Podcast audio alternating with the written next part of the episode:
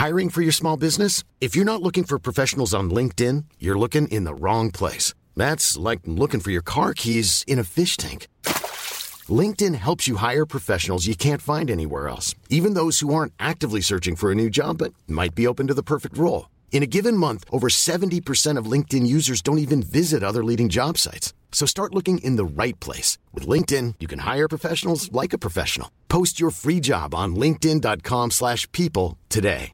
Mom deserves the best, and there's no better place to shop for Mother's Day than Whole Foods Market. They're your destination for unbeatable savings, from premium gifts to show-stopping flowers and irresistible desserts. Start by saving 33% with Prime on all body care and candles. Then get a 15-stem bunch of tulips for just $9.99 each with Prime. Round out Mom's menu with festive rosé, irresistible berry chantilly cake, and more special treats. Come celebrate Mother's Day at Whole Foods Market.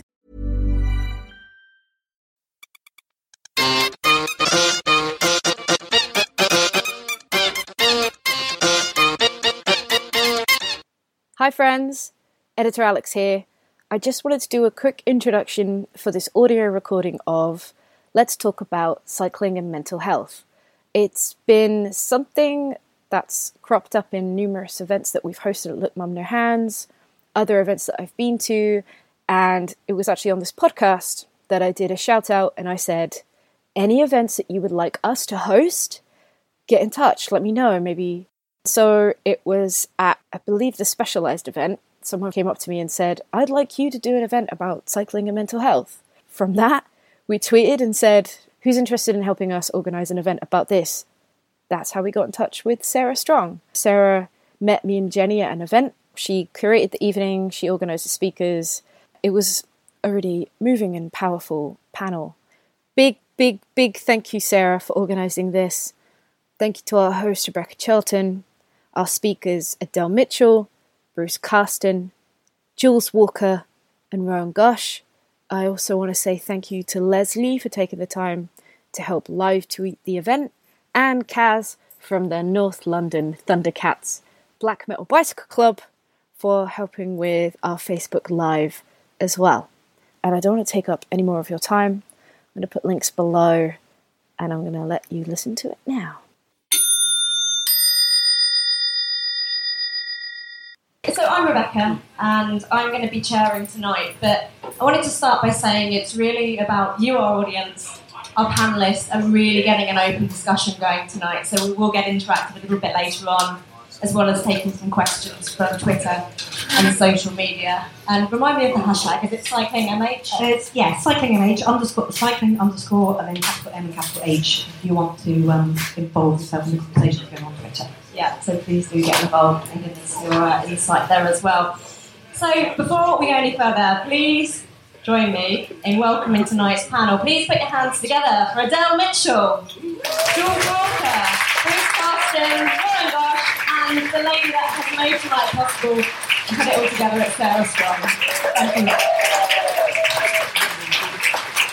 So before hand over to Sarah to talk a little bit more about tonight and why we're here and, and why it was so important to her to put tonight on, I wanted to add a little bit of insight from my perspective as a journalist. And after many years of working in print journalism, I've interviewed so many people, as you can imagine, about the benefits of cycling and how much it can improve your state of mind, help with weight loss, help with general well-being.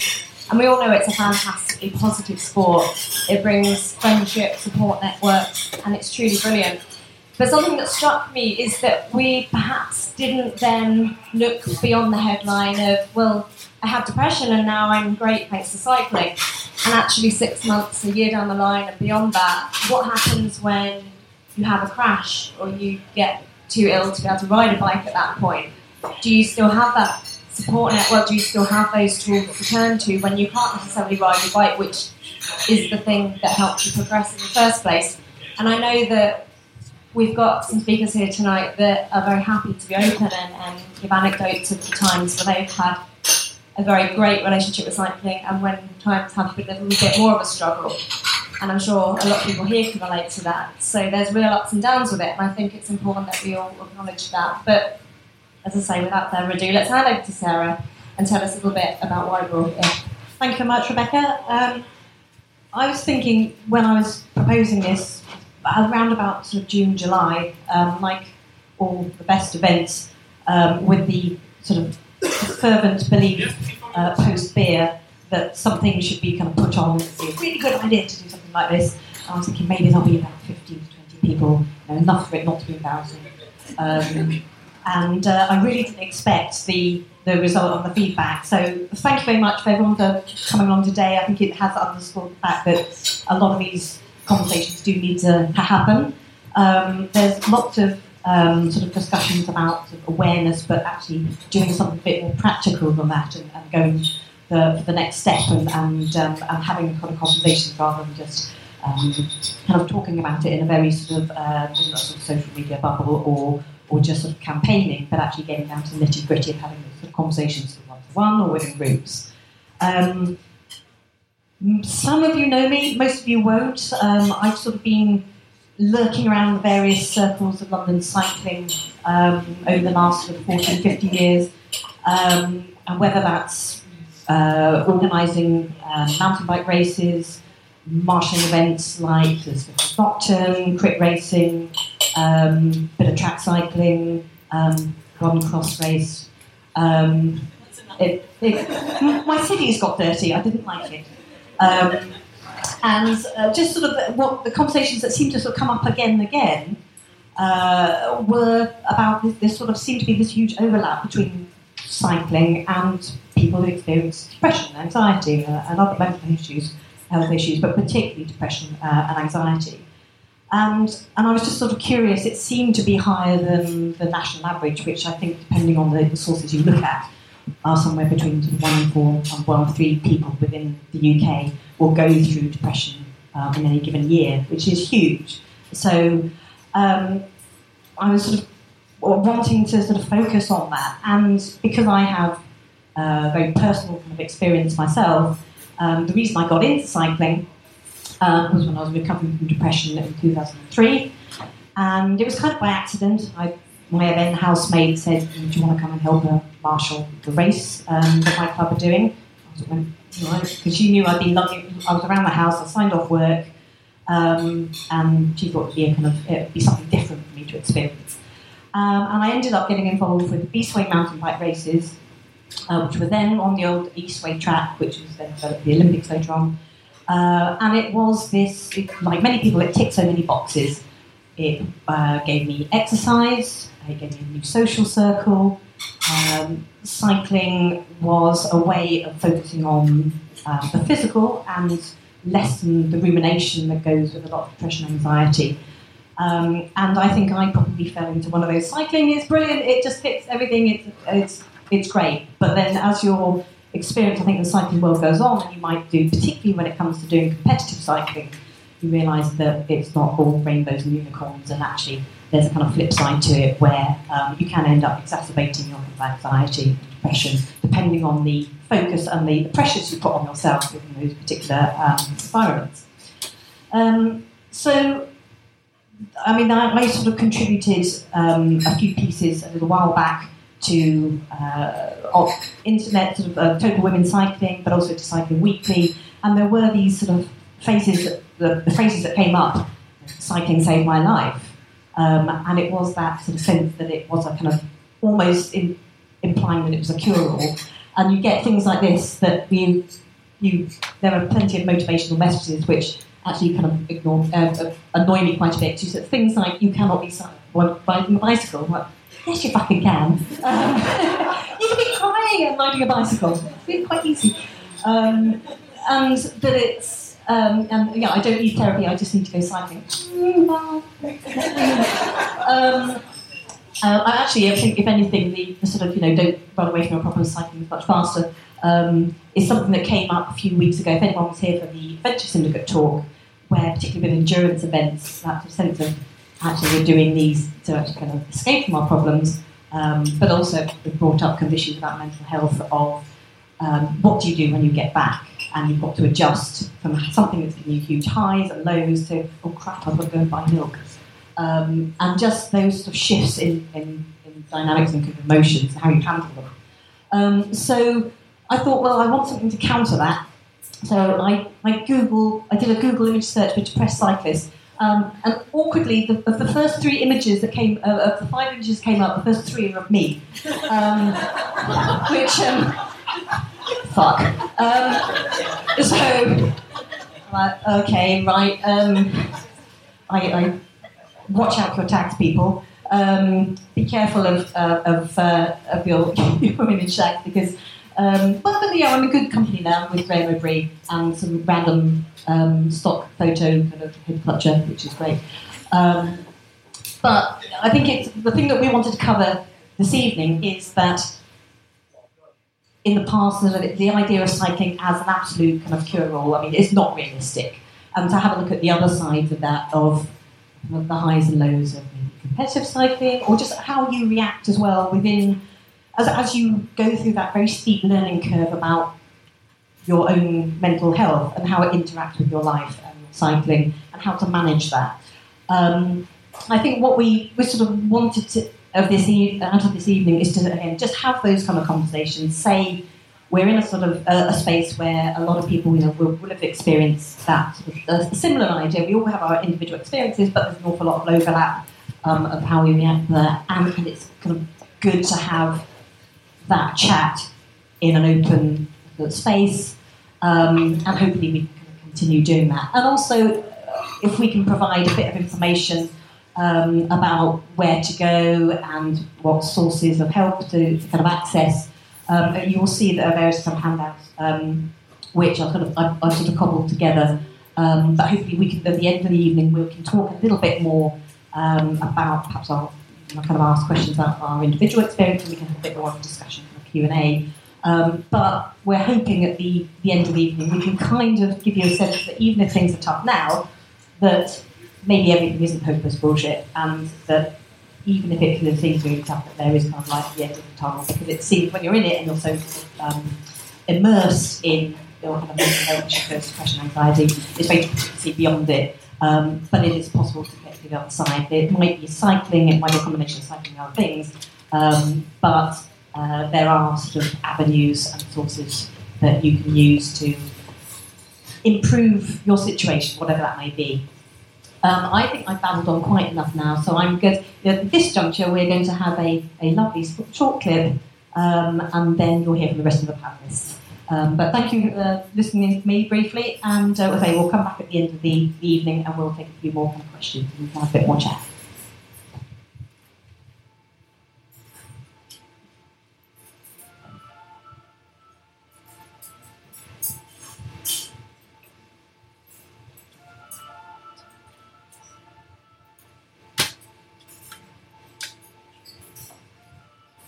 I realised that, you know, I've got a biography and I've got a, a, there's a lot of other people out there, so many people struggling, I thought, right, if we go up an honesty, then um, that's great.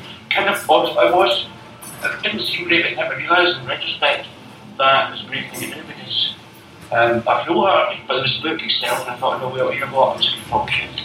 And people were writing to me saying thanks for writing it as honest.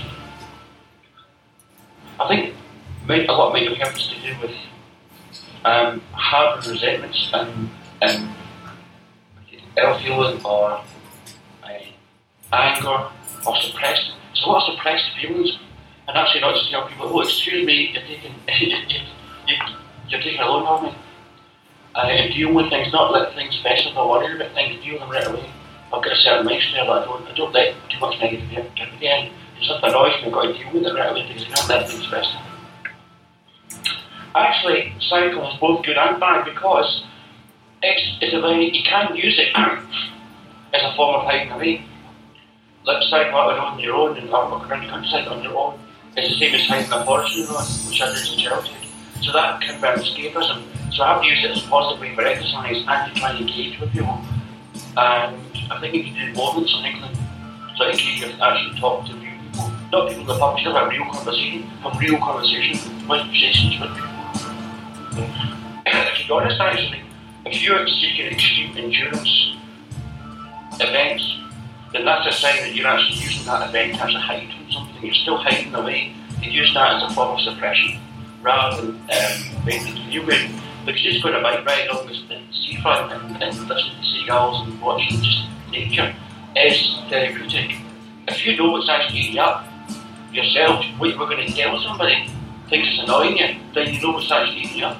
And you go, what going to do it? What I going to do eating you up? What's your job or your situation or whatever it is? Sometimes it's better to deal with because it's sometimes um, you can't change things with your, your, your social situation, but you can find new ways of dealing with it or with it. It's, it's a hard one. You can't say to your friends, don't go, oh, I feel so depressed to your friends because you go, oh, well, they can't really help you. Actually, what they can do to help you, go to, go to your friends and say, listen, what are you doing today? Pick up the phone, text people, say, hello, I've not seen you for could you catch up you over coffee? Um, and you say, oh, I'm a bit flat. Still a bit flat, but we would catch up you and, and you're there cheering up. And, and, and that's the thing, doing well. Anyway, good luck your bike ride. More than anything, enjoy, you meet some interesting people, and stay up night.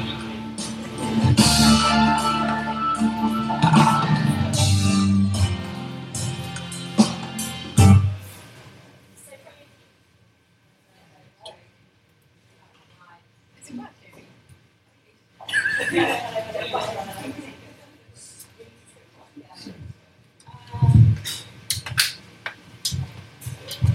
we're back.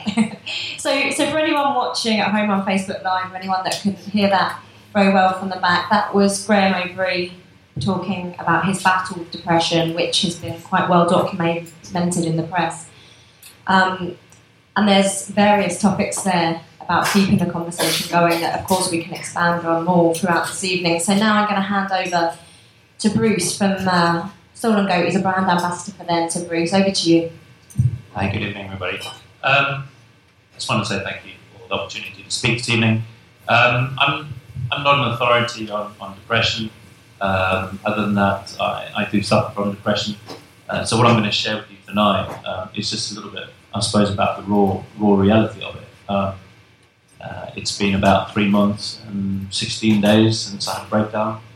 Um, uh, so it's, uh, I count the days like anybody else, I suppose, who suffered from anything and, and put it behind. Uh, each day for me is a, is a step forward. Um, and I think on the, on the way on the way to recognizing it, um, I made a decision that I wanted to talk about it. Um, I'm 36 years old. Um, I've got a lot, a lot of life left in me. And there's a lot of guys and, and girls out there that, that will be experiencing or have experienced what I've gone through and, um, and maybe not had the opportunity to talk. Uh, I've been given the gift of the gab. I've spent most of my life 14 years as a teacher, so talking is not an issue for me. Um, and so it's just coming to the point where I can talk about this. Um, that, that's been that's been the key. Um, about May this year, uh, it gets the end of the year for, for the teachers, and, and things start to get tough. And um, this year just seemed to be a little bit different. Uh, you always go through tough parts, and then you get the holidays.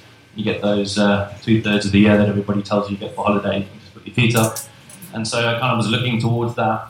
Um, but things started to get a bit tough, and um, I've, I've, written a couple of things down. I'm going to read them because I think the way I've written them uh, since since I experienced them kind of puts them into a little bit of perspective. And um, things started to show themselves. Like uh, I felt down for no reason, no explanation. Uh, I just knew that I was feeling down and I needed to be alone. It sounds pretty standard, but it, it was really real. that the, the compelling feeling of I just didn't want to be around people. And the fact that I can put six sentences together this evening uh, is another testament that I'm coming out of it. Uh, I used to stutter.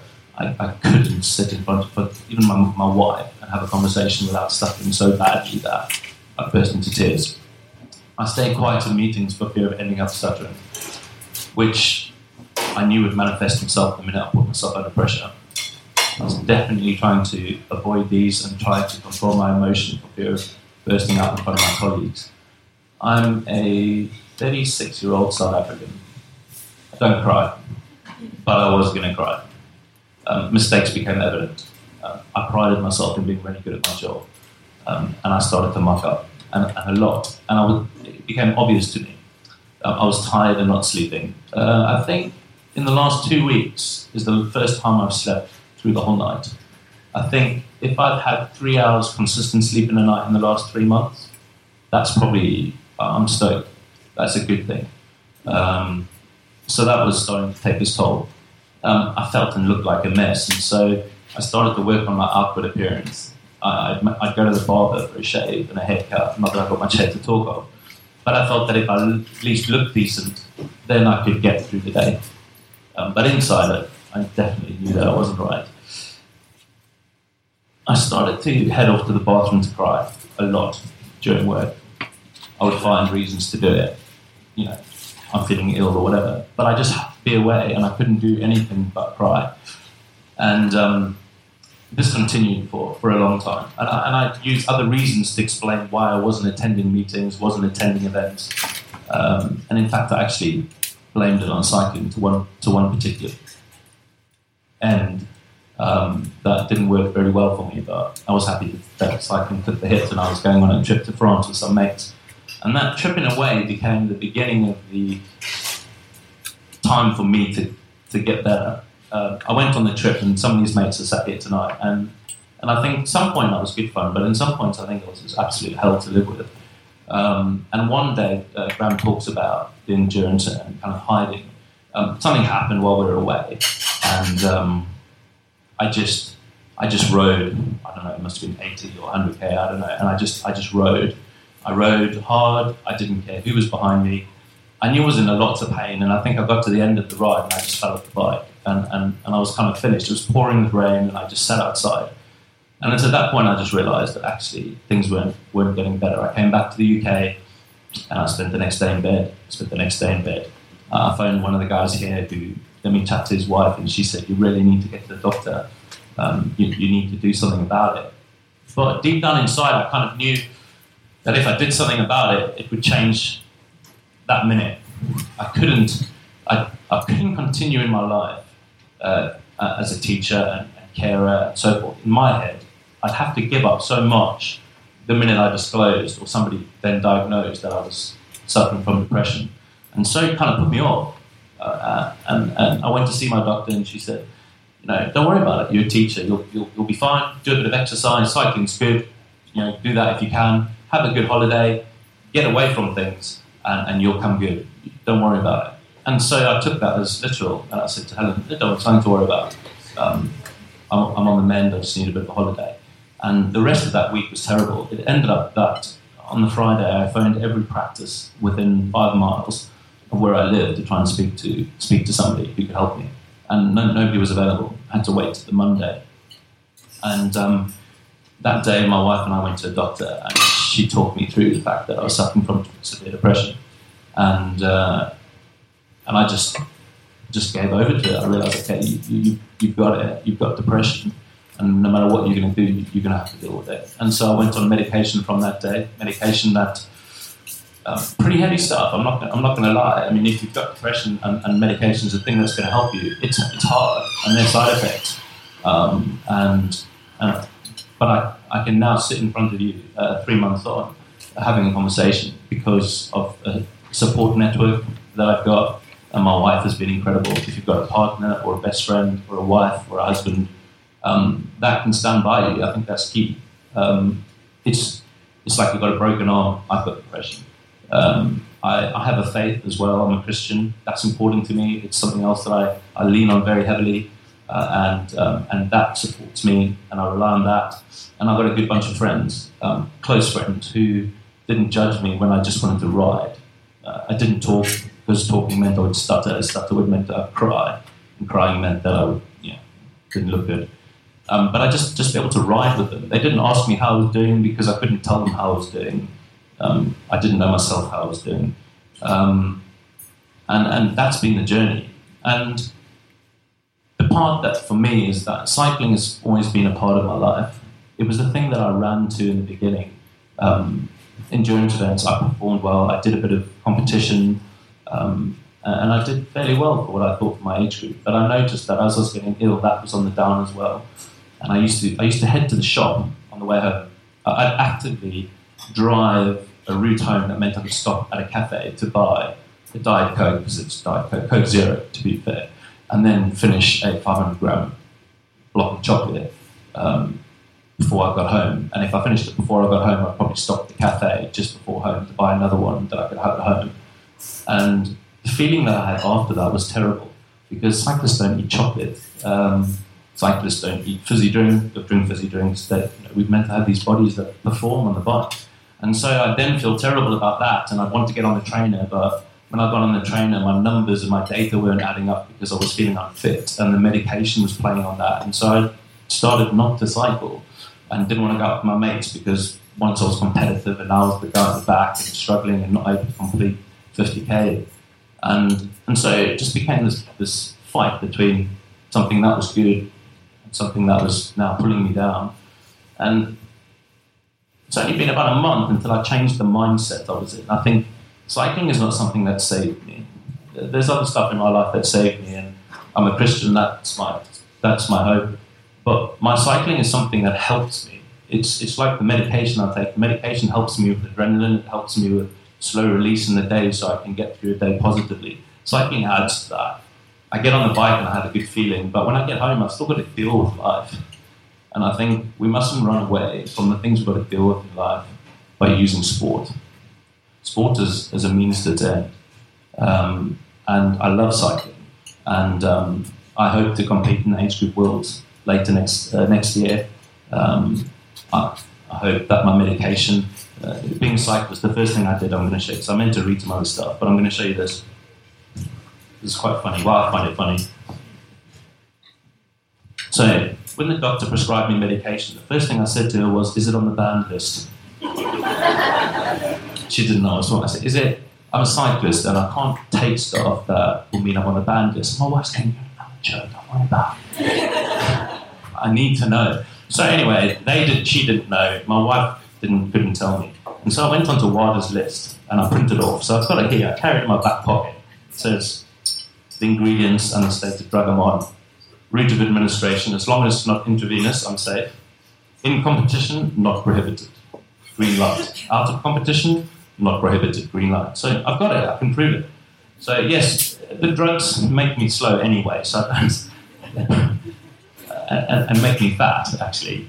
Um, so I don't think there would be a problem with it, but that's my mindset. I needed to make sure that I had my goals in the right place, and it was making sure that the medication wasn't going to make me not compete, never mind getting better. But yeah, um, I'm three months, 16 days in. Um, tomorrow will be three months, 17 days in. Last Friday was a terrible day. Um, I slept most of last Friday. Um, today, I uh, did the washing. I had an interview and I came here. Tomorrow, I'm meeting a friend. I don't know what's happening. I don't have a job anymore. I quit my job by choice um, because it wasn't it wasn't helping me get better. I needed to put that behind me to progress. So um, the rawness of it is I suffer from depression.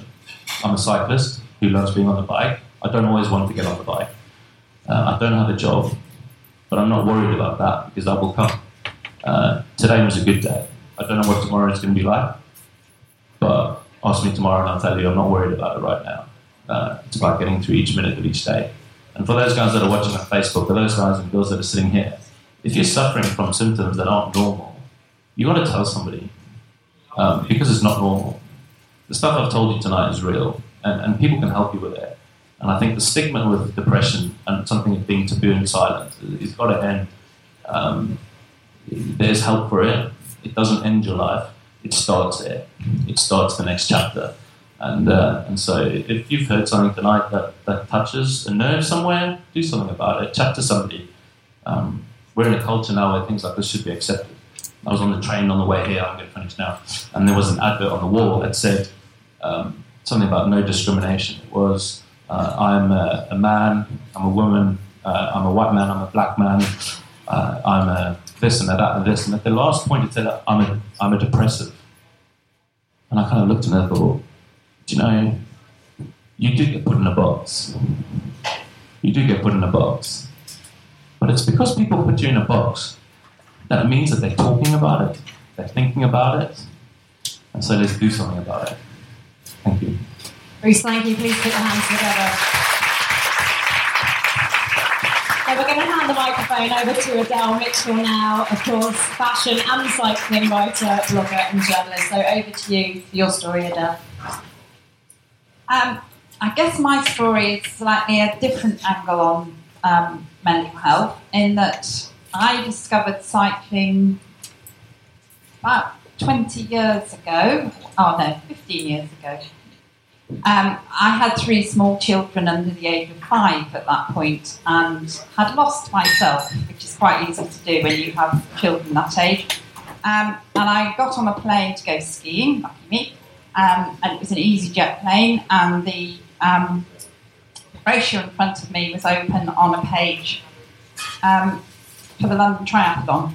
And I looked at it and I thought, well, I can run and I can swim and I can ride a bike. I couldn't do any of them to any degree of skill, and I wasn't fit.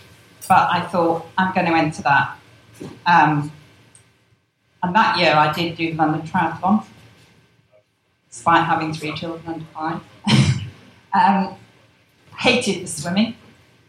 Running I could take or leave, cycling totally fixed. I loved the cycling. Um, I'm very fortunate to live in an area where there is abundant mountain biking. Um, that is what I do. Um, so I started to ride my mountain bike more and more. I actually rode the London Triathlon on a mountain bike. Wrong. Um, more and more cycling. I, I, I, made friends through mountain biking. Um, skills developed. I got a lot fitter. Mountain biking became something that I did three, four times a week. Um, I'm a journalist. Um, at the time, I was writing about health and beauty, um, expert on the Scala. And um, although I'd done that for a long time, I knew it wasn't going to be the, you know, the whole of my career. And through social media, I started to write about my mountain biking, and then one thing led to another, as often happens with freelance journalism and I was approached to write for Total Women's Cycling and started to do that and have written for all sorts of titles since, um, including Single Track. I write for Evans, um, lots of different titles about women's mountain biking. So I, am passionate about cycling because it kind of helped me to find me again after a period of my life where I'd been totally immersed in looking after small children. Um, I made new friends, I got really fit. It enabled me to be outside. I'd previously been a very keen horse rider, and I think there's a sort of crossover there in that that challenge that the sport brings and the opportunity to be outside is just a really wonderful combination. I think we're meant to be in the woods. This is my hippie moment. I think we're meant to be in the woods. We come from the woods. It's good for us to be amongst the trees having a sort of micro adventure in your own little wilderness, even if you're only actually in Surrey. Um, so it's gone on and it's been wonderful. And then social media really came along. And as a journalist, a freelance journalist, you really need to be using Instagram and you need to be doing Facebook and Twitter. And I started to notice on Instagram there was a kind of shift in how uh, mountain biking was being represented. And instead of focusing on the, the mental health, the fitness, the climbing the hills, that had all gone. And it had all become about posting pictures of yourself getting air. Nothing else mattered as long as you had two wheels off the ground. And then the other thing is your injuries. Achieved whilst getting air. Um, all about being a hardcore athlete who showed no fear. Um, that wasn't my experience of mountain biking. I, I, really admire everybody, by the way, who talks about cycling and crying, because you can't ride a mountain bike and cry. One, you can't see where you're going, and two, the hills are just too steep. You can't breathe and cry. How on earth? That's such a skill. So I kind of wanted to pull back and go, you know what, this isn't what mountain biking means to me. I, I, and I think it's going to put more people off than involve them. So I wrote a post in the summer on my own blog about a particular route that I cannot navigate um, because it's just too technically beyond me.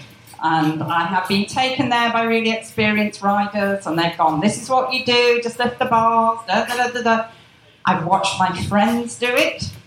I cannot do it. And I wrote a post about how that made me feel because I wanted to just come back and go, you know what, it's not all jumping over the ravines in the sunset.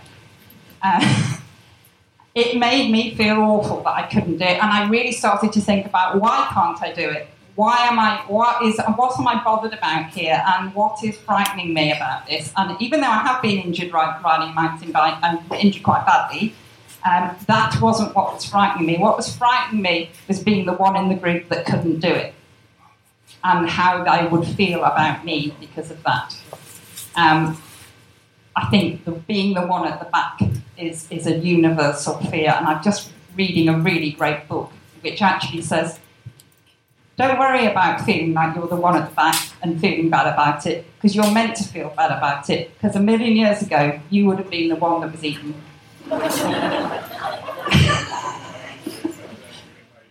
Nobody wants to be the one at the back.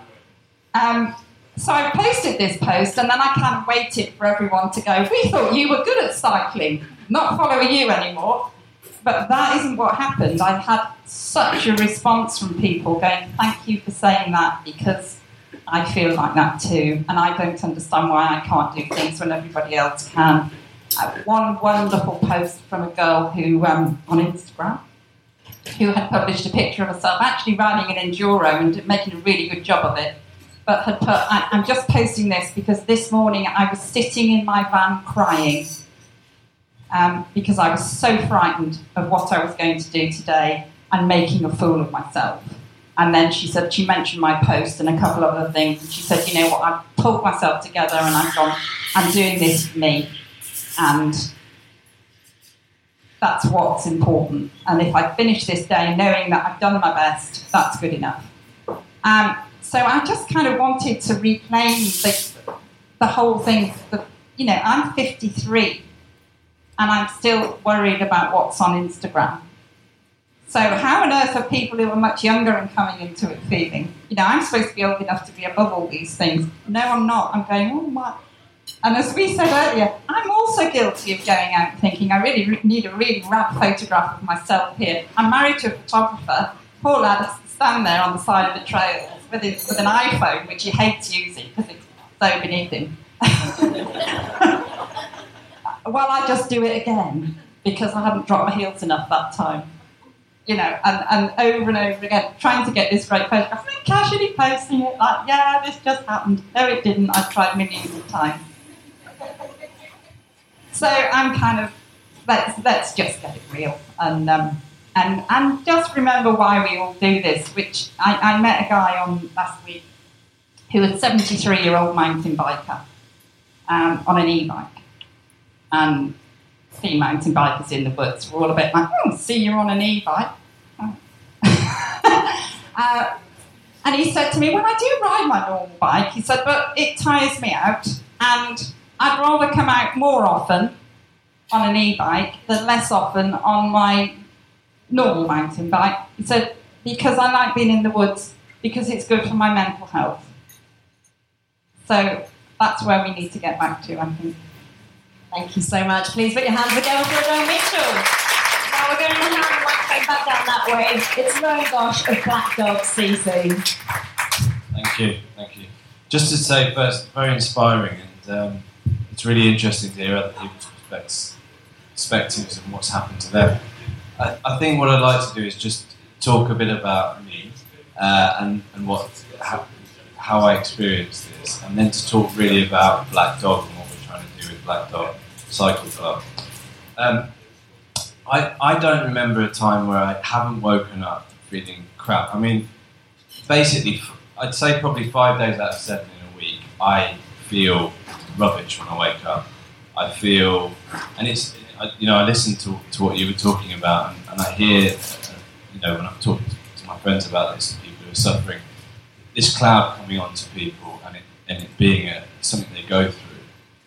I, I feel like every morning, and I have done as long as I can remember, or most mornings, there, there's just this thing on me that's, I've got to almost fight this thing to get into the day. And it just hangs over everything. It hangs over me, it hangs over my perspective.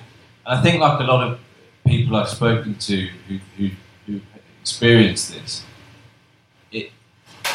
you go through life and you think, if I am successful, if I am popular, if I look good, if I am X, Y, and Z, this will go. But actually, it doesn't work like that. And, and so, specifically, I've been prescribed uh, antidepressants since the age of, uh, since 20, I think, since university. And, but to this day, I've never taken one. And the funny thing is, it, it's cyclical. I go, I, I, get up most mornings, I feel terrible, I have to do exercise. It's, it's one of the only ways I can combat it. Then I feel okay. I, I tell the doctors about this, and immediately they say, "Well, you need this is an issue. You need to deal with your anxiety. You need to deal with your depression. Go on a course of, of antidepressants." And each time, I just think, "No, I, I can beat this." And it's just it's just carried on in, in this cyclical way where I get it feels like it's getting better and better, and then suddenly it, it, gets worse. I go back to the doctor, and I think I'll have these tablets here. I'll look at them, but I won't take them. And um, it's had some quite big impacts in my life. Um, I, I, would safely say that up until the age of kind of 30, I'm 40 now, up until the age of 30, I was scared to be myself. You know, part of this anxiety that I woke up with was what is this cloud in front of you? What does that make me? How can I get beyond this? And medicating myself in different ways through alcohol, through drugs. And, and really, from from 30 just being so exhausted just exhausted of this cycle and and then it was about you know achievement you know can i do this can i do that can i reach the top of my profession can i run a successful business about four years ago i i closed a, a very successful business that i was running because i was exhausted because it was successful and yet every other day i would wake up feeling awful and so I've always done exercise, and I've always done a mixture of, of things: running, cycling, tennis, and to the point. I think I got to the point where I shut down the business, and I just thought I used to have to cycle. I remember I used to have to cycle to work wherever I, the office was. I would cycle there purely because I couldn't function in any other way. I would have to have that 45 minutes of, of, of, of getting myself going in order to be able to face anyone, to be able to face the day. And but it is exhausting, as I say. So I closed my business and I just took t- two years off, and I I tried. I mean, I didn't try. I mean, all of these things help. Don't get me wrong. I did a lot of meditation. I did a lot of CBT, mindfulness, um, anything but the drugs. Essentially, that I've, you know that, that I have. I have. They're always there, an updated package. Um, and it's really, it is, it's, it's just absolutely exhausting. And I've changed my diet, I've become, I was vegan for a while, I was vegetarian, I am vegetarian. Um, and, and really, the thing I've come to realize at 40 is that, the, the, and it sounds ominous and it sounds sad, but actually it's quite liberating for me, and I don't know if this will help, but it's the truth. Um, I've just accepted that it's not going to it's, it's not going to go. I mean, maybe if I do take the drugs eventually, maybe it will go, but I just, it, I don't feel like it's going to go entirely. And I think that the things that I do in my life that help, I just need to be very focused on. So, yes, meditation helps, mindfulness helps. This year, I've started taking cycling a lot more seriously, not just cycling to work, but actually making it something I do for those five days out of seven it really helps me. Um, it really it means I can have a, a, normal day. I described it to someone the other day as I can get to ambivalent. Ambivalent is my A game. You know, I normally sit below that, but if I do the right things, I can get to, to ambivalent. I'm, I'm, I'm cool with that. So it, it, it, it, this is, sounds quite depressing, but actually, talking about it for the first time with people only really this year, apart from talking therapy that I've done before. Um, started talking, finding myself, because I've taken up cycling more and more, talking to friends on the bike about it. And it's funny, um, I was saying to someone I'm working with the other day, when I'm on the bike, I feel like I can open up more. And I wonder why that is. Is it because there's endorphins? Is it because, you know, uh, I don't know, because we're friends and we're out and we're not in near where I live or we're out in the countryside or in the hills? And, and they said there's actually a, there's actually a study um, which shows that, that men, and this is obvious, when they're side by side, can open up a lot more than when they're looking at each other. Um, and it's something as simple as that, which I've really found has been incredibly helpful. And um, so we, we and my friend Jamie's down here, who's part of Black Dog, and we, we were, the group of us, just talking about this, cyclists. And just, you know, and, and then suddenly it's, it's that thing where someone talks about it, someone says, actually, me too. And, and so there's a, there's a group of us who I wouldn't if you if you had to get ask me to pick people who are depressed, they would be probably the last people. You know, they are all the things that I aspire to be, and and yet they suffer from from depression and anxiety. So to bring it to Black Dog and what we're what we're trying to do, we we are in the process of launching Black Dog Cycle Club. Black Dog being what we uh, sure a lot of you know what Winston Churchill used to call his depression. Would say it's the black dog.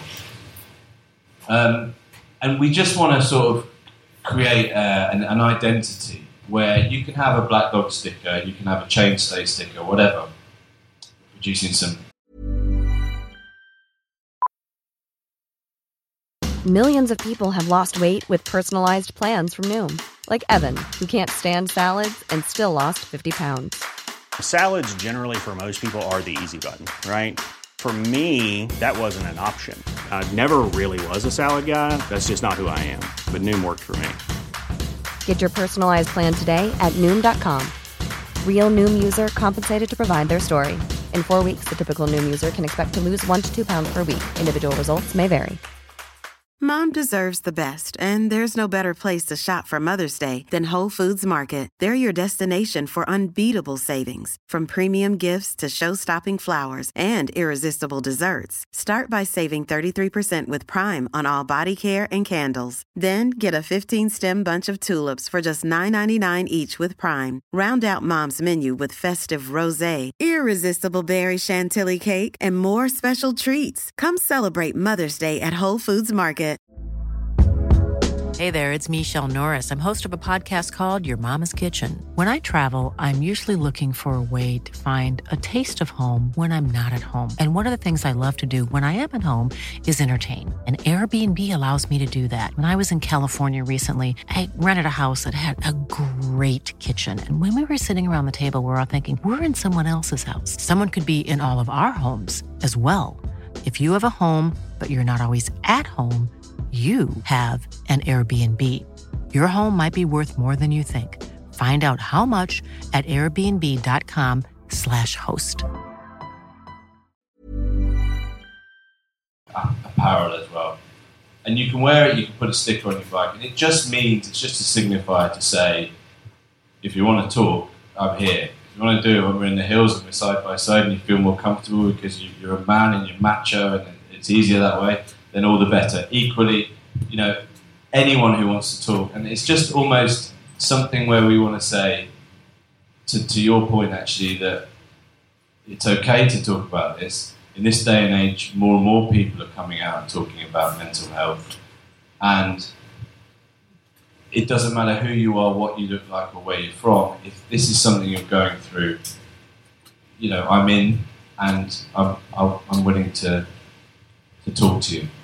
So essentially, that's my story. Um, whether it helps or not, I'm not sure. But uh, Black Dog is coming. So if it's something that you, you want to know more about or you want to you want to get involved in, then please, we'd love to have you. Thanks.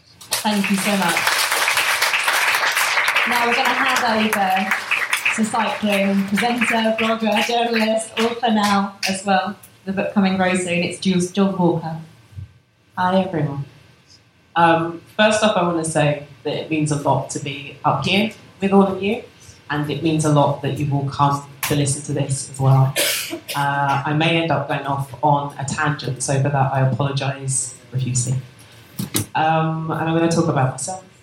And I'm going to talk about my depression. And I'm going to talk about the fact that I've started to be honest about it, because that's something that I hadn't done for a very long time, especially with my cycling. So I don't know if any of you know me or follow me on social media, but I tweet and Instagram under Lady Velo. And I started to be quite honest on there quite recently about my depression because it has come back. It never really went away, it settled, but it's definitely come back with a vengeance quite recently. Uh, I was actually diagnosed with depression when I was 29, and that was two years into cycling already. So one of those things that was up on the board that was talking about, um, you know, you can't be unhappy when you're on a bike. Yeah, you fucking can. Um, I had I had bad times. I had seriously bad times, and at 29, when I finally got diagnosed, I knew from years before that I was suffering. I knew what the symptoms were because I grew up in a house where depression was definitely a thing. So my mother suffers from depression. Um, she has her up days, she has her really bad days as well. And I grew up around that, so I knew what I was looking at. And I recognized it. And I didn't talk about it because that's not what we did. So there's the stigma that's around depression anyway, that you don't talk about mental health issues. But on top of that, for me, there was also the stigma within Afro Caribbean communities where you don't talk about things like that as well. So I watched my mum kind of suffer in silence, but take medication for it as well, but we just never talked about it. I'd watch her having breakdowns, I'd see her having panic attacks. There would be times, and I'm really sorry, mum, if you're watching this on Facebook, but she had it bad. You know, one of my heaviest memories that I had was coming home from school one day and finding her under the dining room table hiding and crying. And having to deal with that essentially on my own because my brother and my sister are much older than me and they've left home, and my mum and dad, they kind of had a very rocky relationship. I didn't really have a crutch or anyone that I could lean on in that sense, so I just carried that around. And at 29, when things started to get quite bad for me, the big reveal for me came, and Sarah, you might be able to relate to this because something that you said in your story on Total Women Cycling was quite similar to how it happened to me. I was washing up in the kitchen with Ian, my partner, one Sunday evening, and I smashed a glass. And I lost my shit when that happened because I was in such a bad place anyway. The glass smashed, I smashed, and he literally had to scoop me up off of the floor because I was just crying in the kitchen. And I just told him, like, we'd been together for some time at that point, and he knew that I had my down days, but that was when I actually told him. He was the first person I really told that things are shit. I am unhappy, I know what is wrong with me, and something has to be done. And he was the one that talked me into going to the doctor, which I definitely didn't want to do because I knew I would then have to confront it. I would have to admit that something was wrong.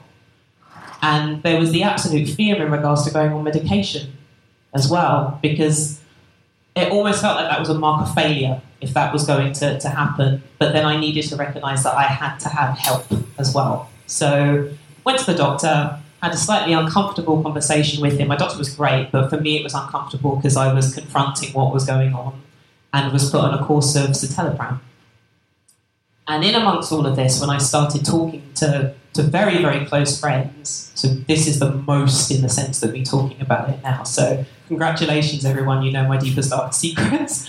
Um, one of the things they were saying to me is, well, you're on your bike. Your bike's going to make you really happy. You know, you'll be able to go out and get the fresh air. You'll enjoy it. The endorphins will be amazing. And all the time, I could think to myself, is putting my ass on a saddle is the last thing that I want to do. There were days where I felt like I couldn't even get myself out of bed. So the idea of actually forcing myself to get on the bike because that was definitely going to make me happy. It was definitely going to change everything and everything was going to be sweetness and light again. It wasn't. But I did go through a process of listening to that and that kind of rhetoric that was around it that sport will make you better, cycling will make you happier. I was seeing it on social media, I was seeing it in other cycling magazines it had to be true. So I went for it and I did it. And I'll be honest, it didn't help me at all because I wasn't listening to myself and what was actually going to make me happy, what I needed to do. but I still carried on doing it, thinking this is going to make everything better. And on top of that, there was the pressure of actually having to say to people within the cycling community, this isn't this isn't actually working for me. This isn't what I need right now. But there's the absolute embarrassment and humiliation of not feeling great about it and being within the industry as well made it difficult to say anything. So we were talking before about social media and some of the messages that are put out there and cycling publications or what have you that's there where the pressure feels like it's really hard and especially when you're sitting there scrolling through Instagram looking at all of your friends or you know close acquaintances having an amazing time out on their bikes or doing laps around Regent's Park or climbing Box Hill. And there's part of me that's just like you know what? I, I'd kind of like to be out there with you doing it. I'm not as good as you, so it'll probably be a bad idea if I went out there and did it, and it's not going to make me happy. I will then make you miserable because I will be having a bad time and everyone's going to hate me. That was the kind of irrational thought process that was going through my head. So for me, actually being insular and staying away from people is what I ended up doing too. But the problem again was I'm not talking about it and I'm not seeing other people within cycling, talking about it, maybe they're not comfortable to talk about it. It doesn't feel like it's an environment where it feels like you can have those conversations. Because if you do, you end up looking like a failure, or you're doing something wrong, or this isn't for you. And that, for me, just seemed to breed this culture of keeping quiet. And I just felt like I couldn't do that anymore. I just started to, to use my social media to actually be a bit more honest about it. And being here this evening is a huge deal to be able to talk about it and be completely honest too, because again, everything looks and sounds like it's rosy. You know, I've gone into cycling as a full time thing, so you know, as you know, I'm doing a book. Hi, Rianne, and my editor's in the audience. Um, writing a book, and I'm being painfully honest about the stuff that's happened there too. So, you know, I remember when I first told people that I was going to be writing a book, there was the first thought of, oh, she's doing a book on cycling and style. There's a bit of that in there, but not a hell of a lot. Or she's going to talk about all of the, the wonderful rides that she's done and all of the things that she's conquered. There's a bit of that in there too. But I'm talking about the mental side of it that I conquered as well and what I needed because I think it's so desperately needed to have those conversations and to be honest about it instead of painting everything to be rosy. So you know, for me, last year, one of the things that knocked me back quite badly was having um, a mini stroke. And that changed a lot for me. That slowed me down in every way possible. And I needed to stop and I needed to recognize that something was wrong. And the, the reason for that stroke was, was stress. There was a history of, of stroke in the family, but this is people that were in like their 70s and their 80s in my family that are having a stroke.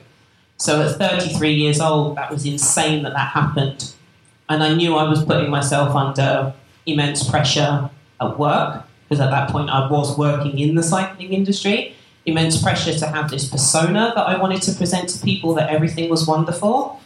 That wasn't doing me any favors. I was just chipping away at myself slowly and yet just slapping a mask on and just pretending that everything was okay. And eventually that did lead to a burnout. And, you know, I, I always said to myself, there is every single chance that I may end up back on my medication again. Um, I still have a prescription for it.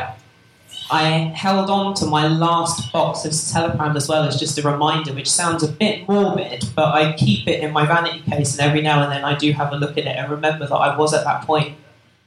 And there is absolutely no shame if I end up at that point all over again because I know they helped me talking to people helped me as well. People being aware that that was going on with me was essential as well, and not to have the stigma or the embarrassment or the shame of talking about it, and not being ashamed of the fact that there are some days where if I don't want to go out on my bike, if I don't want to be riding with friends, if I don't even want to be riding with Ian, that's okay. That's absolutely fine. I'm not a badass. I've never said that I was ever a badass, but there was just this feeling that that's how you're supposed to portray yourself. And I'm tired of doing that. It was exhausting, and I learned the hard way last year when I ended up in hospital with that stroke. don't lie to yourself, don't burn yourself out.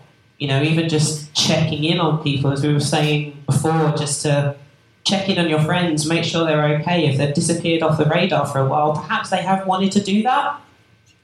Pick up a phone, send a text message, talk. That's all you need to do is talk because it makes such a huge difference. And being up here and talking to you is making a massive difference to me right now. She says, pulling her eyes out. but it means a lot.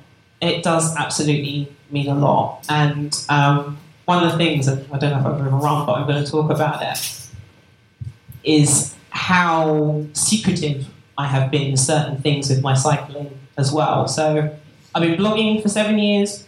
I've been riding bikes for seven years. I started off on the Pashley, ended up riding a bit of track, some fixed gear. I haven't done mountain biking yet. Adele, we're going to have to do that at some stage. Oh, thanks. but um, the one thing that happened a few weeks ago on my way to a big ride was I had my first ever puncture. Now, I've been riding for seven whole years. Wow. I don't know, babes. I don't know. It just hadn't happened. I look after my bikes to a degree. so I'm precious with my bikes, but not precious enough that I actually know how to maintain them properly. So the puncture happened. We were, it was me and Ian, as always, riding along together. We're on our way to go and do the uh, Stroke Association ride.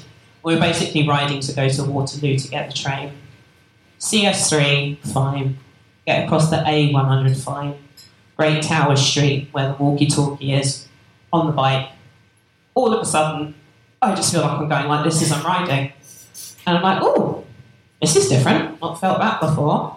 And I've kind of shouted to Ian because he's ahead of me. Ian, something feels a bit weird with my bike and I don't know what it is. Going along, he looks back and he just kind of signals to me, like, pull over. So I do. And he's like, oh, congratulations, you've got your first ever puncture. And I was like, oh, it's the fact that I didn't even recognise that's what had happened. It just the bike felt weird. That's all I knew. And immediately, it's like, you know, we had the inner tubes, we had the, the tyre levers, had the multi tool. Did I know what to do with it? No.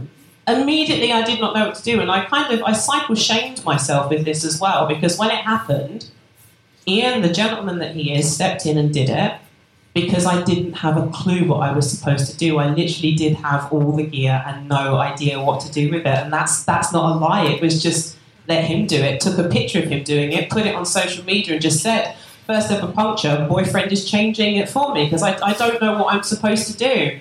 And that was the kick that I needed, actually having a puncture, and instead of just riding on sheer luck to, to do something about it. So I'm now doing a course with London Bike Kitchen on basic introduction to maintenance. And there's that whole thing of shit, girl, you've been cycling for seven years and you're now doing a basic course. Yes, I am. Because I, I, I would admit, I didn't want anyone to know that I wasn't skilled on that at all. I was constantly surrounded by people that were helping me do that. I had my partner that would step in, that was amazing.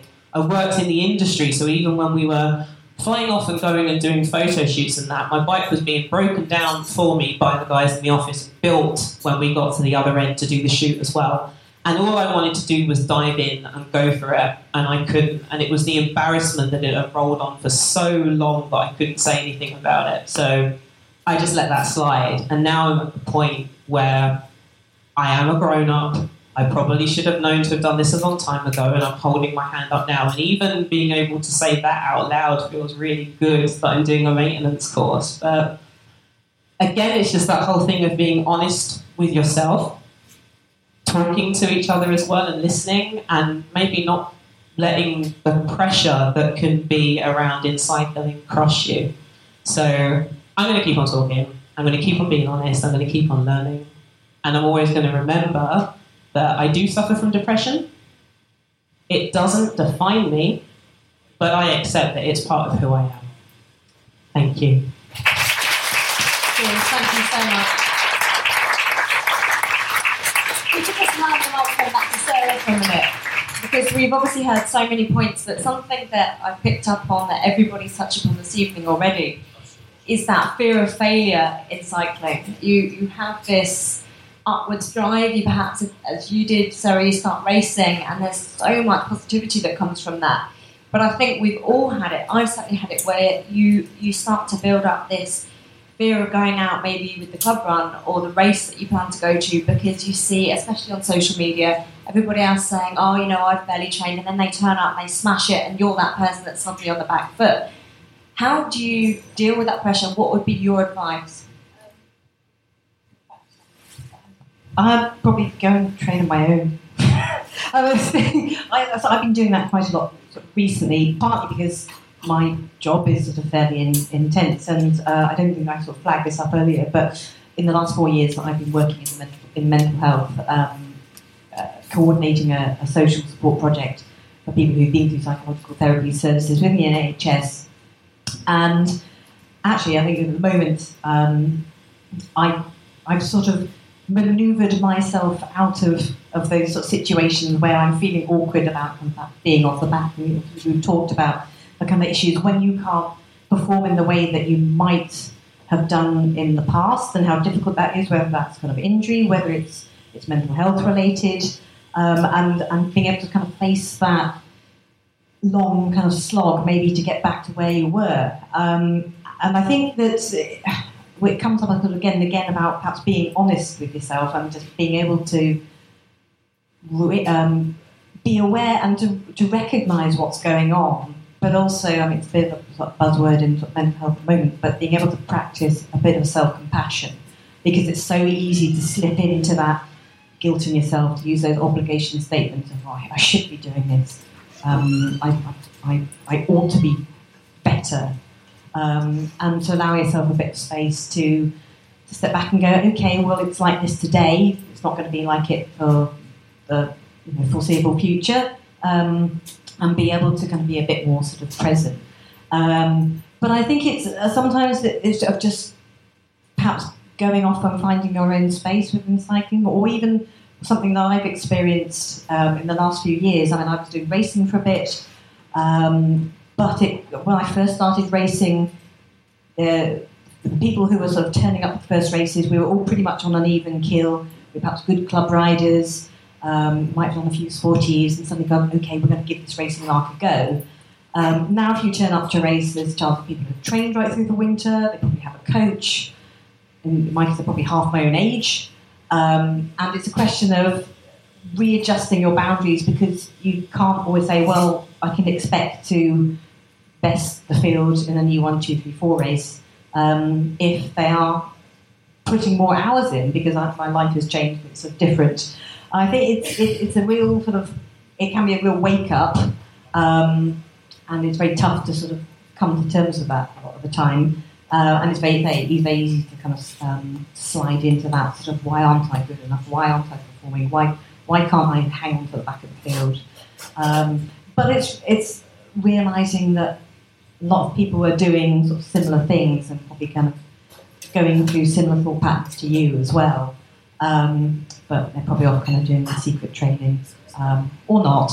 Um, but I think, you know, take joy from other elements of it, whether it's uh, the social side of cycling or whether it's investigating a maintenance class, um, maybe coming at it from a slightly different angle. You know, for a lot of people, it's diff- difficult through the winter because it takes much more energy to get out the front door and get out on the bike.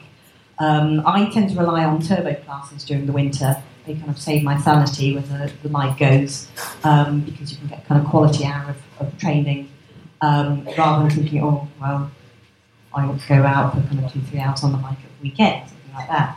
So it's just sort of finding what's out there and kind of tailoring it to, I guess. Um, but also giving yourself a bit of space to be self-compassionate when you know you, you might be feeling particularly sort of drained, you might be particularly tired, you might be at that point where someone asks you, do you want a tea or a coffee? And you're like, I can't make a decision because my brain, my cognitive dysfunction is that I, dysfunction is that I can't actually make any sort of decisions myself at the moment. And to, put aside that, that and give yourself a bit of time and yeah, be kind to yourself.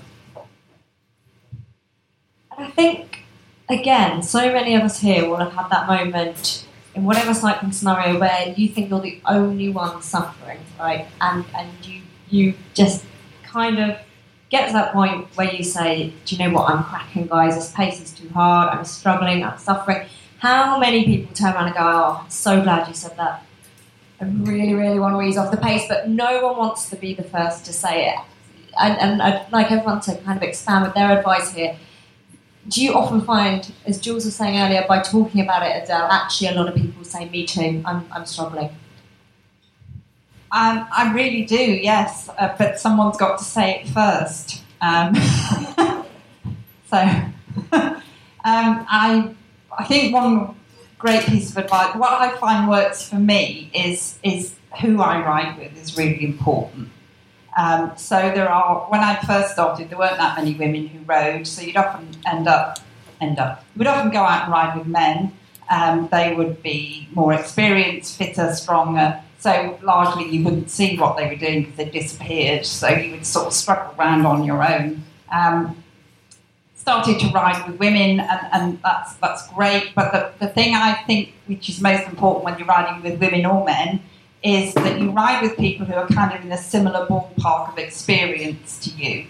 So, because I think you find that if you see someone who's really good doing a technical descent, for instance, you can really admire what they're doing, but you can't imagine how you will ever do the same thing. If you uh, see someone who you ride with and you think you're kind of similar level doing it, then that gives you the confidence to have a go. Um, I ride sometimes with a, a women's group um, locally who are called the Surrey Hills Mountain Bike Chicks. uh, they got together because um, Hope, who make mountain bike components, um, have got an initiative where they're organising women's rides around the country. Uh, they did one in my local area, and the women that turned up, I think 50 women turned up to do it, which is a lot for mountain biking. Um, and we all decided that we would kind of keep in touch on Facebook, and it's now become quite an established group. Uh, and there's a whole variety of, of abilities within that group. Um, but when we get together, it's a really supportive ride because the, the women who, who are ex- exceptionally good are kind of willing to show everybody what to do rather than show off. Uh, and um, and it's a very supportive group because you get all sorts of levels within that group. So I think it's really important that you ride with the right people. Um, and now, I suppose the great thing about it, now there are more people riding, it's easier to find those groups.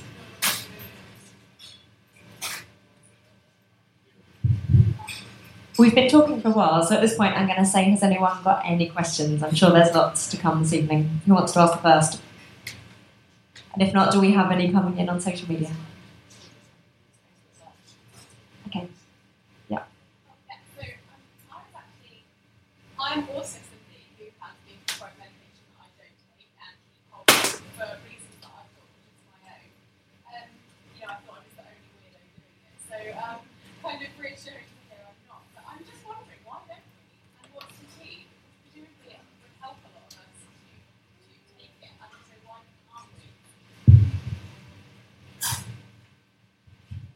Um, so I have a wife who uh, is is uh, not anti-medication, but she'll question a lot what what medication uh, the benefits are, uh, and and I'm kind of probably from from a culture growing up where if you prescribe medication, it's probably for a good reason. So you know the doctor's much cleverer than I am, so I'm going to take it. Um, I think it got to a point for me where I decided to take my medication where I'm kind of done everything else. Uh, I tried every avenue. I tried talking therapy. I tried um, other things, and, and and I was just at a point where it was what what next, um, and so and so I started taking medication, um, and for me, I think a lot of nervousness is in it. I won't lie to you, and, and the side effects were grim, and there was times where I thought maybe I should stop, um, but you kind of when you start to see the the way that you feel afterwards, for me, um, it was such a different, such a flip side in, in who I was. Um, it, it, wasn't. it wasn't that it suddenly created a new Bruce. It's that it helped me to work through mentally. I think that a little bit of mental stability to start to make decisions. I was able to kind of be calm enough to, to see through the cloud, as it were, and make decisions about um, what shirt I was going to wear in the morning, or you know, would I watch TV or would I type on my laptop? It was just basic decisions that the medication helped me work through. And um, one of the side effects from being ill for me was that I wasn't sleeping, and so I was taking sleeping tablets as well.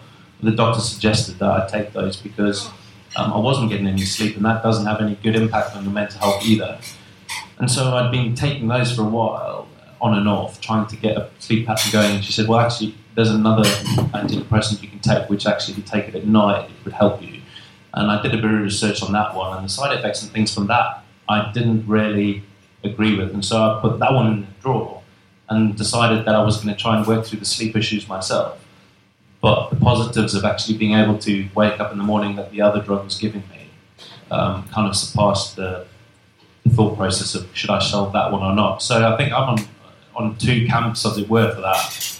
But I can definitely say I don't think it's right or wrong. But I think for me, the benefits of having tried everything and getting to that point, um, and actually, it wasn't just the, the drugs that I think was the benefit. I think it was the person that issued me the drugs.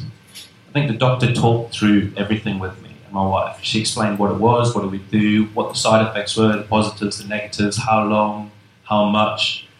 Did I think I could take less? Did I think I could take more? And when we left the surgery, I felt more informed than any Google or any book could have told me. She talked it through, and it was like she said, it, it happened like. And I think that for me was was comforting. Um, in that we're working together with a practitioner who actually knew, I felt they knew what they were talking about. Again, that's my personal experience, but. Can I ask you a question, actually? Because I've never met anyone else who's done this. Uh, never. Um, what What have you done to to not take them? Then? Uh, it's an interesting question. I, um, uh, I've done a variety of things, and actually one of the things as well was, um, I find, to, to your point, actually, I found things like, things quite an interesting analogy, because I feel like if you suffer with anything like this, or my experience, I should say, feels like it's, it's, it's ups and downs, it's cycling up and downhill. So sometimes you're absolutely fine, you're freewheeling, and you're like, can't even remember what it was like going on that hill. And, um, and then you hit the next hill and you're like, oh right, oh, I get another hill, right, let's see. And then like, and then you get another down and then you get another hill. And I think for me, I just had to realise that like you, I think that like there's just always going to be another hill and then there's going to be another down. Um, so I do a variety, probably similar to you, I think. And, um, for me now, I feel like I've spotted it coming a lot better, so I'm able to fend it off um, ahead of it really getting bad, and that seems to work for me. Um, but for some bizarre reason, like like you guys, I still sort of hang on to them, but don't take them. I never have have the intention to, but still feel like I have to hang on to them just in case. It's a really bizarre mindset that seems to work. Yeah, I mean, it's really interesting because. Yeah. so when I was young, when I was at university and uh, I was prescribed them, I, it's not even that it made it makes no sense because it's not even that I thought, oh, if I take these, I'm going to become a zombie or it's bad for my health, because I would just do every other drug going under the sun or or, or alcohol or what have you. So it wasn't even. I don't know. It's almost like it's symbolic, um, like you're giving up. Um, it's really interesting to hear what you say because I've never had the other side. So really interesting. An odd thing happened. The last time I, I was prescribed uh, antidepressants because it got bad, and I, it's almost like a, that is part of my recovery. That I go to the doctor, I say I can't take this anymore. I'm doing lots of exercise. I've got a great diet. Blah blah blah. What else? And he says, well, to go on antidepressants. The last time that happened was in January, and I took the prescription to the chemist and I bought the antidepressants and I was just paying for them and I paid and I was just getting them to go. And one of the other chemists who wasn't serving me but had just, I don't know, I've been talking, whatever, he came in and he said, Are you sure you want those? And I thought, this is this is an intervention. What's going on here? This is really going to happen now. and it was a bit like Highway to Heaven or something. I've got some proper intervention, and um, so he said because the mid because I'm this is my pharmacy and I've seen so many people, including doctors, come in with the dosage that you're getting to kick them off.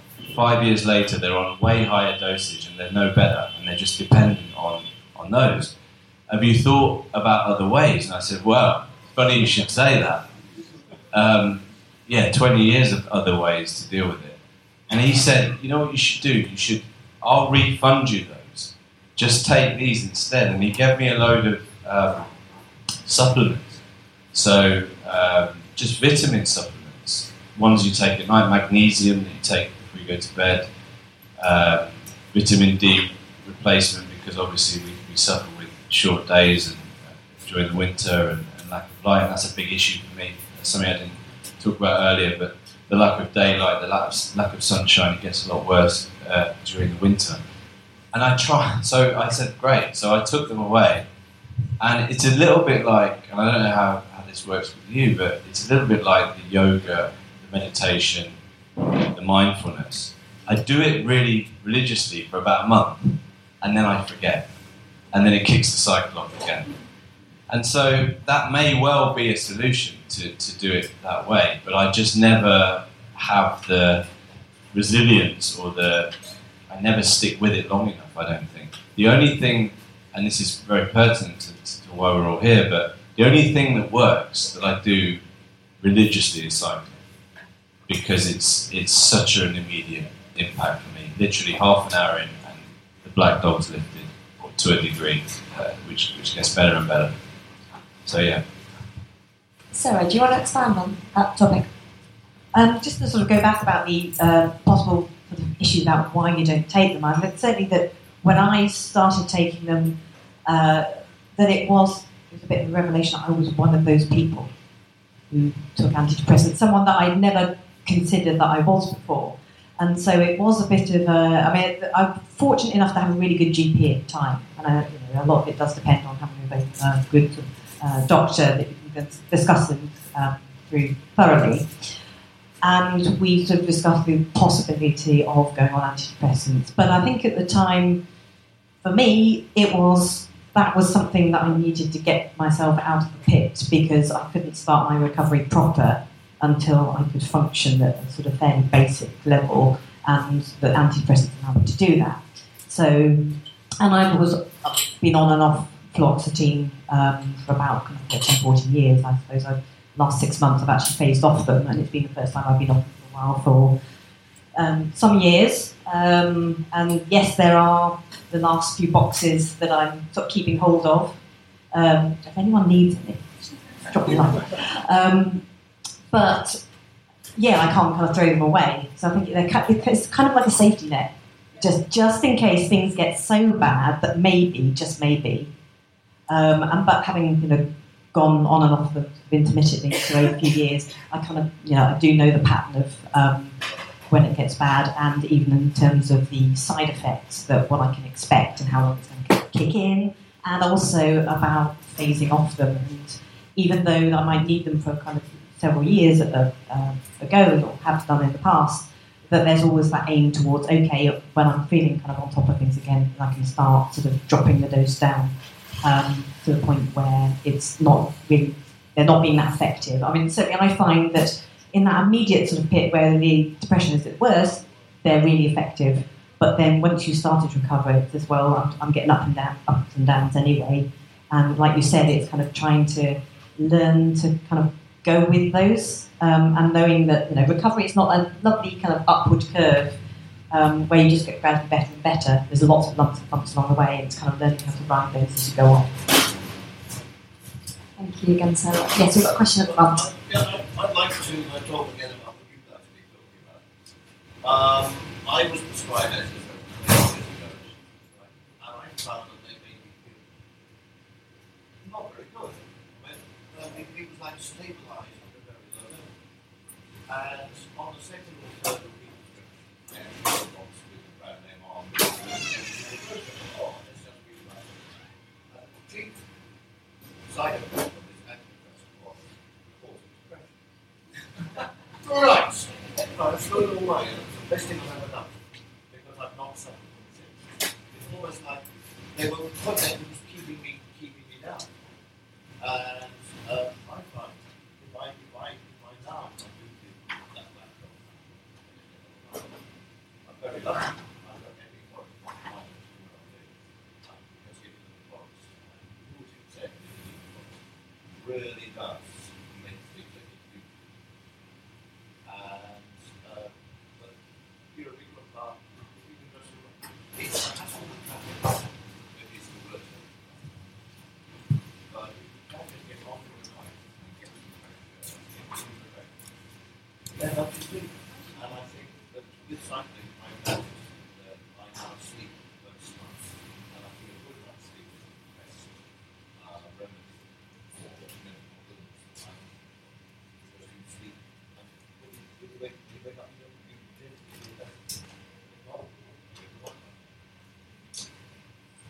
Thank you so much. Does anyone want to expand on that at all? Just looking down the line here. Yeah, I was going to say um, that's brilliant that you're able to, to have that. And I know, you know, when I was talking about how cycling and depression and it works together for me, I do have my moments where getting out on the bike is one of the best things that I, I can do, and it does help me.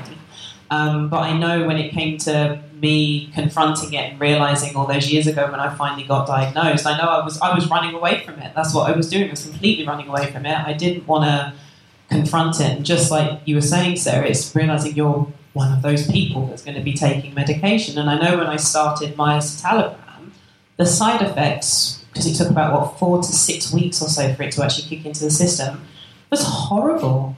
I was feeling sick. I was tired, which was slightly refreshing because I wasn't sleeping that well, which sounds weird, but it was just it was the absolute knackeredness that came with it, and all I wanted to do was was sleep when I was taking them, and just the grogginess that came with it. But they did start to make me feel better. They didn't cure what was going on with me, but I know that that was a step that I needed to take. I was on them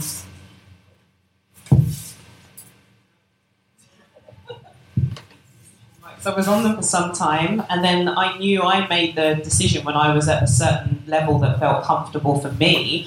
I wanted to come off of them, so my dosage was lowered, um, and gradually I was weaned off of them, and I did hang on to, to the box. I can't take them because they expired in 2015, so I'm still hanging on to them because it's just a reminder. But I know, and I'm lucky that I do also have the option as well of getting on the bike, going, getting the fresh air if it's not a stressful situation. Because sometimes cycling in London is the last thing that I want to be doing if I'm feeling stressed out.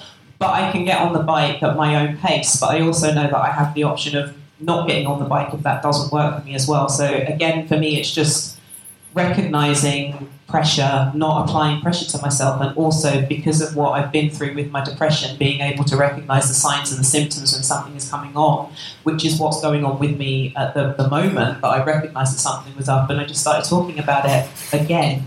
So it's it's just doing what is right for you. If getting on on the bike makes you happy, if it's gonna raise your endorphins, if you're in a position where you don't have to go on medication or have to rely on that, then then that's amazing and that's brilliant that you're able to, to do that. But there's also no shame or no stigma if you have to go down the other route as well. But it's basically finding the level ground for yourself that works for you. Thank you, Jools. Oh yeah, one question over here. Um, I actually set up a cycling charity for mental health recently. Uh, combines uh, offering bikes for our service users uh, health and vocational support, and also a roster of accredited uh, practitioners. Um, but what I actually wanted to share with people is that um, something that may help in terms of medication. Uh, my mother was lifelong bipolar and in and out of psychiatric care, five section breakdowns, in care in 2014. And after her second breakdown, um, when I was 16, uh, I'm now in my 50s, um, 40 years ago, there wasn't the internet. And I went to go see, actually, at school, uh, my uh, chemistry teacher to find out how come this little pill that my mum took determined which mum I got. on any given day. And uh, my chemistry teacher's help my um, geography and geology I found out what was in this medication. It was lithium. And um, what I learned at that time, what many people are aware of even now in the NHS or, or GPs, the highest concentrations of lithium anywhere in the world are in South America. In fact, Bolivia holds 70% of the world's deposits. The lowest instances of mental ill health anywhere in the world in South America. And where lithium is found, its um, core trace element is water. And what I learned on the journey through mental health over 40 odd years is that, um, for the most part, um, people who are taking medications tend not drink sufficient quantities of water. They may have juices, drinks, um, alcohol it doesn't interfere with the medication, um, milk, whatever, juices, usually not enough water. Uh, there's a need to have more of it because when you distill uh, water down to oil residue, we know in the bottles you've all got up there, you know, we know the other things that are in there, but what's also in there is lithium. Um, and cyclists need to rehydrate. So um, there have been studies that have been done on this, and uh, I, I would just say, just sharing through with you, just try and drink a little bit more water. And I'm not saying it's a cure-all, um, but I know where my mum was concerned, and I know I've been in the cycling industry for about six years. Um, it helps. Thank you. Very much appreciated. And I was going to say, I'm going to leave the questions there because I know a few people have got to nip off and ride home shortly.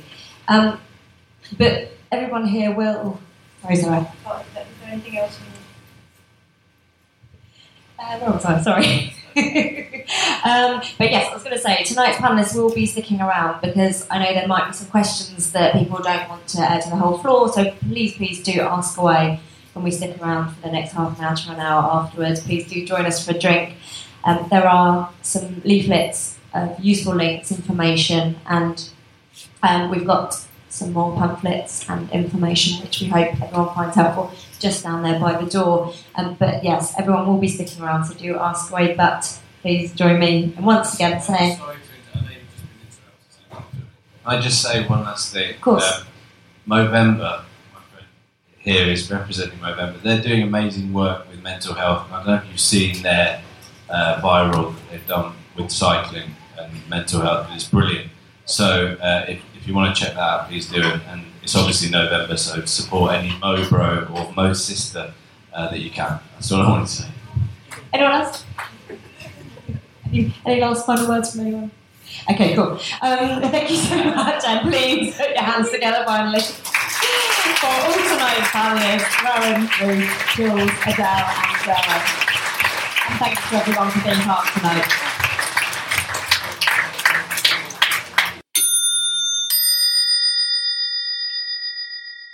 Once again, big thank you to Sarah for this. If you like what we do, please like, rate, and subscribe. We're on iTunes, we're on SoundCloud, and you can follow us on Twitter and Instagram at WheelSuckersPod. If there's someone you know who might find this useful to listen to, please share it with them. If you have some comments, advice, other links, get in touch. You know what to do. Goodbye, friends!